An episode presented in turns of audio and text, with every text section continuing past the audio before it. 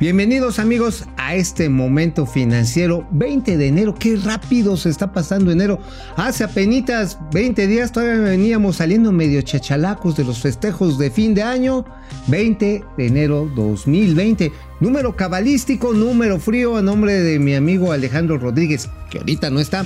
Vamos a empezar porque, ¿qué creen? Nos dieron, nos dieron el avión. Vámonos. Esto es Momento Financiero. El espacio en el que todos podemos hablar. Balanza comercial. Inflación. Evaluación. Tasas de interés. Momento Financiero. El análisis económico más claro. Objetivo y divertido de Internet. Sin tanto choro. Sí. Y como les gusta. Peladito y a la boca. Órale. Vamos, réjete bien. Momento Financiero. Bueno, definitivamente es imposible resistirse y en ese sentido hay que reconocerle las habilidades propias que tiene el presidente Andrés Manuel López Obrador de llevarnos así como, como a borreguitos por el sendero del bien, ¿no? O sea, dice una cosa y va, dice otra cosa y ahí vamos, ah, y dice, y dice algo y va, y los opinadores en contra, a favor, los bots, y se hace un merequetengue. Y se nos está olvidando muchas veces ver los asuntos con la seriedad y también con la, pues ahora sí, con la bonomía que tiene cada uno de los casos. El caso del avión presidencial creo que es emblemático, aquí lo hemos platicado, pero ahí sí definitivamente nos dieron el avión. Fíjense que nos dedicamos este fin de semana a hacer un pequeño ejercicio estadístico para, como diría Jack el Destripador, vamos por partes, vamos viéndolo, a ver qué tanto hay de viabilidad, qué tanto es ocurrencia, qué tanto es este, algo que es viable, qué significa la venta de este avión 737 Dreamliner.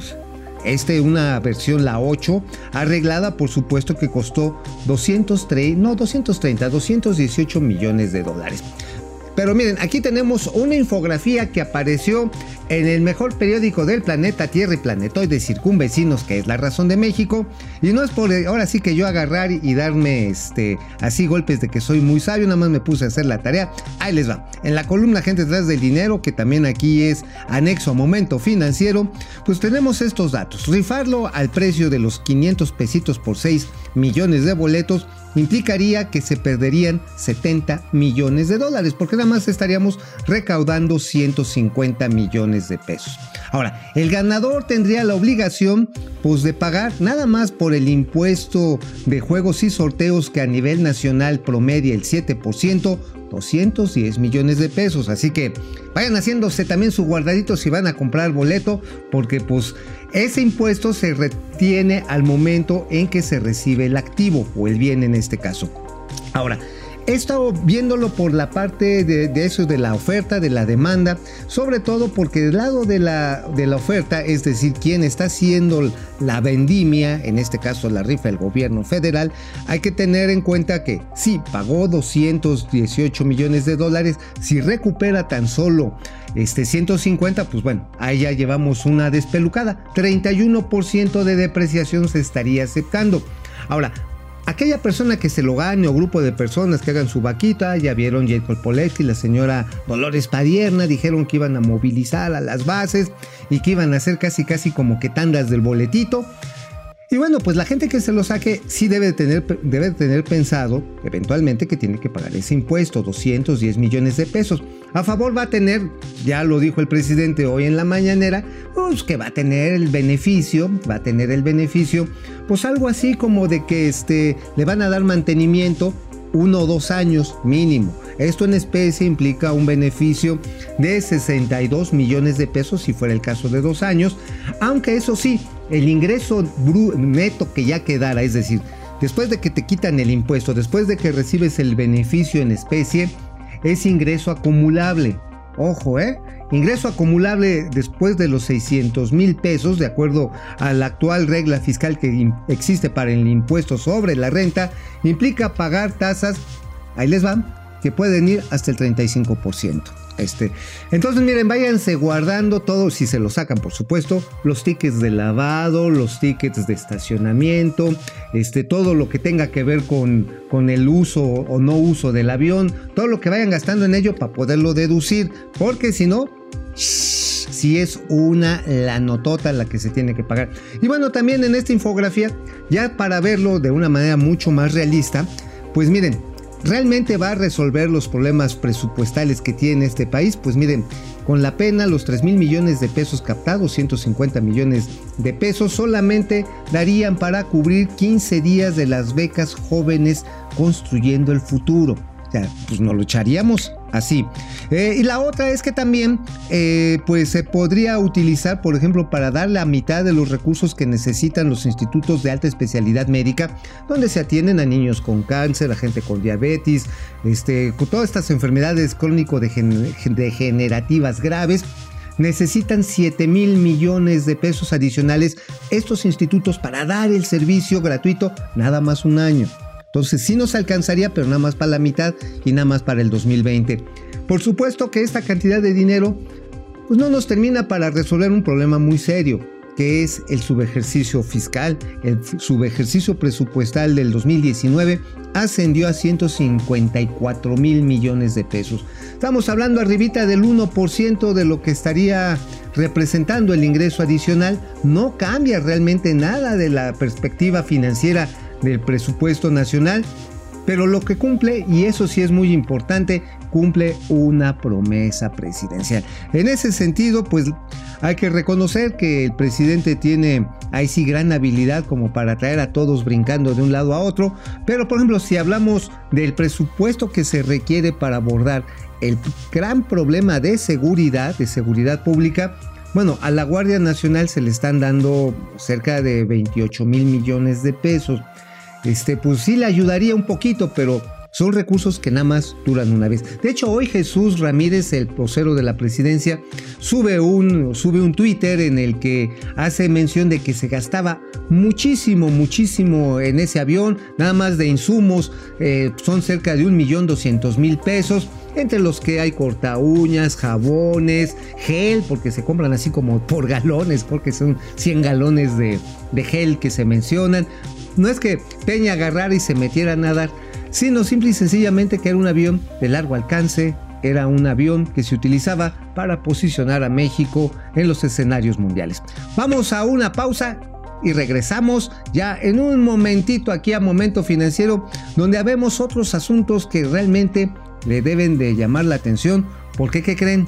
¿Qué creen?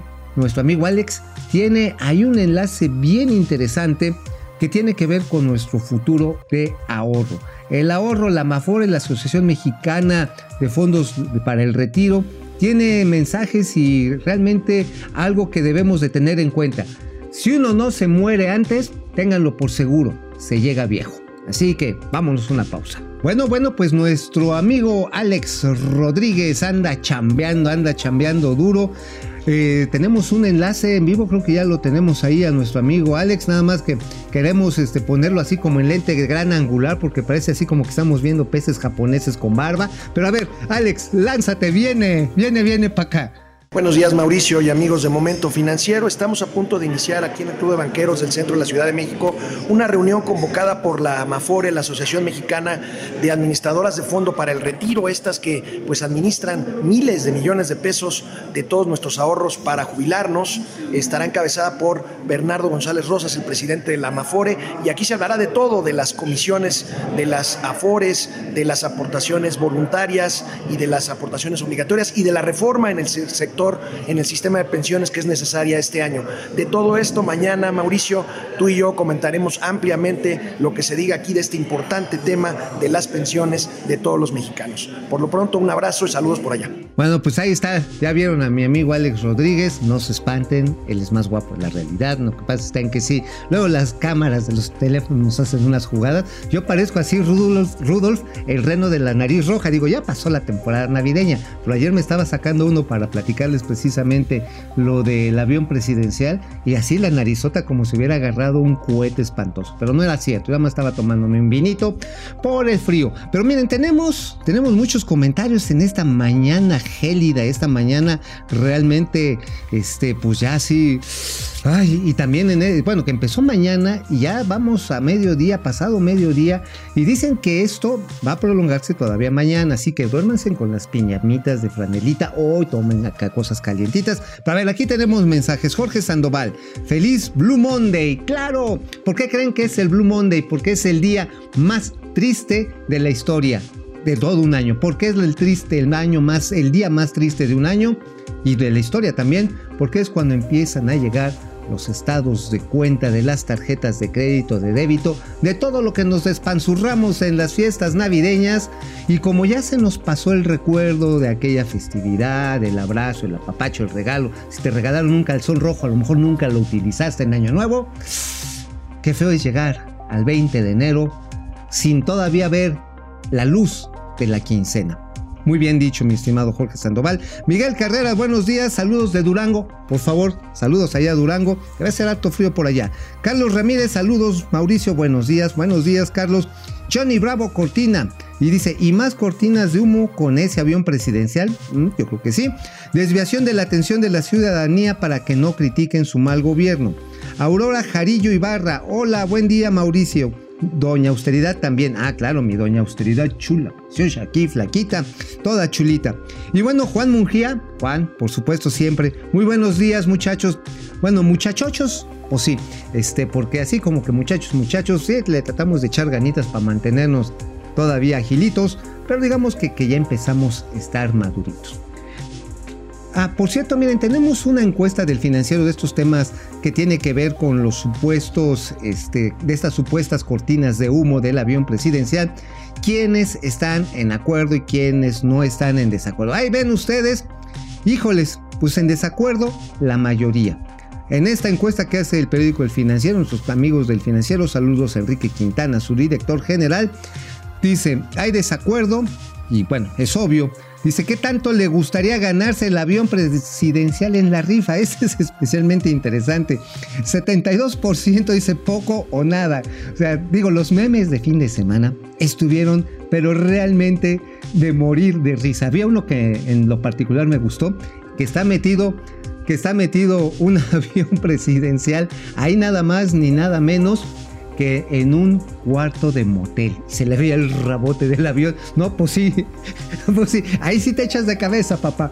Mejor no lo lleves, mejor llega en algo menos, menos aparatoso. Ah, también la de una chica guapísima. Dice, ya me vi yo bajando del avión presidencial con minifalda y toda la cosa, ¿no? Bueno, sí, para, para eso realmente, realmente nos damos vuelo. Pero a veces nos damos vuelo para difundir información, y esto lo digo por una publicación que salió en la revista Debate, Energía Debate, en la que le echaron pues este un chisme un mal chisme o más bien una información tergiversada a una de las empresas más emblemáticas del sector petrolero. No estoy hablando de petróleos mexicanos, estoy hablando de Grupo R.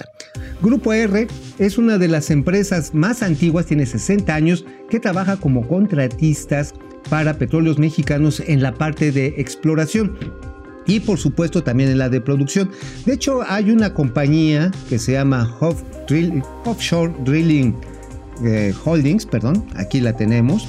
Resulta que esta compañía dejó de contratar los servicios de una calificadora, tenía dos calificadoras porque se tiene que fondear en los mercados internacionales, ya que tiene dos plataformas de producción muy importantes, una que se llama Cantarel 3 y otra Cantarel 4. Bueno, pues resulta que, no, perdón, Cantarel 2, una y Cantarel 2, y son plataformas autoelevables, ya le estaba poniendo 3, 4, ¿por qué le dije no? Son las plataformas autoelevables Cantarel 1 y Cantarel 2.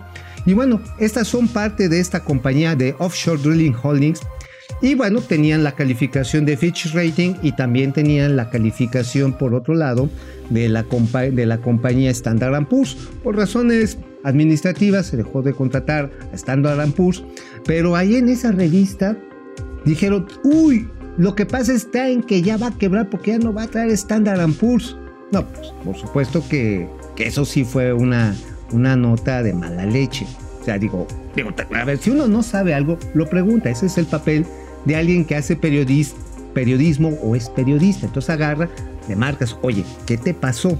Ah, pues, si no te dice nada y sigues buscando y si hay huellas de que algo anda medio mal, pues entonces sigues averiguando y lo escribes. Pero si a la primera agarras y como que dices, ah, como ya no lo tienen esa calificación, quiere decir que ya no le van a pagar a sus proveedores, ya no le van a cumplir a petróleos mexicanos, porque estas dos plataformas, déjenme decirles, están bien chidas. Son de estas autoelevables, o sea, bajan precisamente para tener la posibilidad de una mejora, de un mejor acercamiento a lo que es la superficie del mar y poder bajar las, eh, pues ahora sí que son todas las tuberías que van a ir a perforar, los equipos de perforación.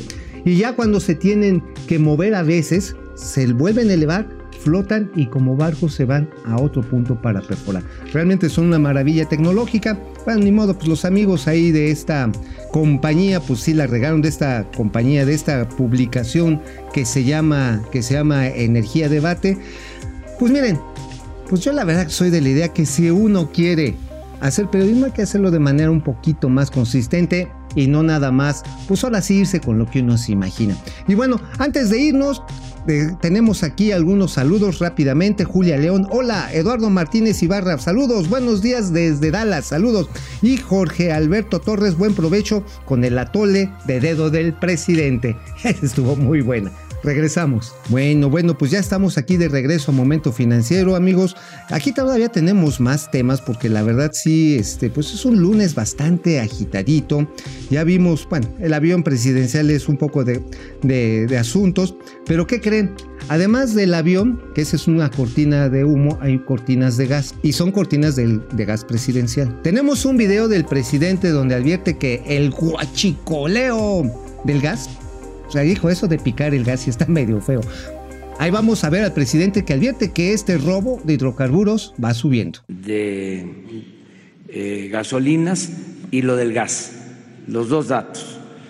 Y sí, en el caso del gas, eh, se incrementó el número de tomas, sin embargo, no el volumen de gas extraído, robado se maneja una hipótesis, no está eh, demostrado, por eso es eh, hipótesis, de que eh, están queriendo que no tengamos gas en Pemex, la competencia, que este, pongan obstáculos Pemex es eh, la empresa que distribuye eh, gasolinas, gas y desde luego vende también de petróleo crudo,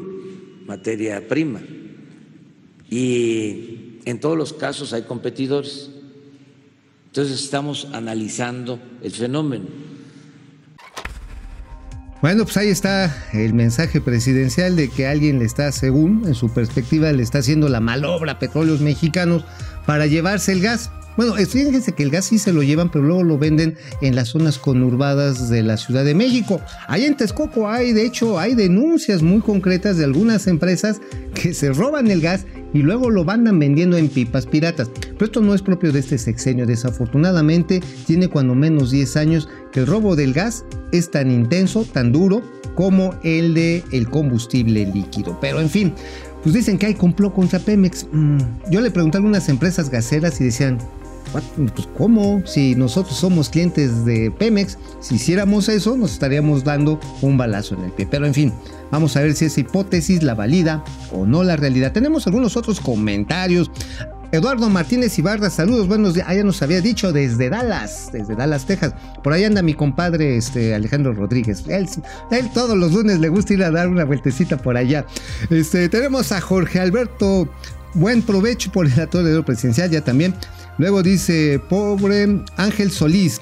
Dice, considero buena la rifa, ¿ok? Criticas pero no ofreces soluciones y te burlas. No, pues la solución es muy sencilla utilicen el avión, por Dios. Imagínense llevar a los niños a de las Olimpiadas de Matemáticas. Imagínense llevar a la delegación olímpica mexicana a Japón, que ahorita andan haciendo boteo, andan haciendo boteo en Londres y en Bélgica, sí, porque pues hasta allá los mandaron allá por donde están los belgas, hasta allá los mandaron a juntar lana donde está el Comité Olímpico Internacional, porque no tienen lana. Imagínense si lo utilizáramos para cosas que enaltezcan el nombre de nuestro país. Pero bueno, en fin. Eh, también dice Jorge Alberto Torres, dice, qué mejor idea ganarse un lingote de oro que el avión presidencial, que es mejor. híjoles, pues bueno, habría que ver. Y hablando de lingotes de oro, hubo una reunión, la reunión allá en Davos, en Davos, Suiza.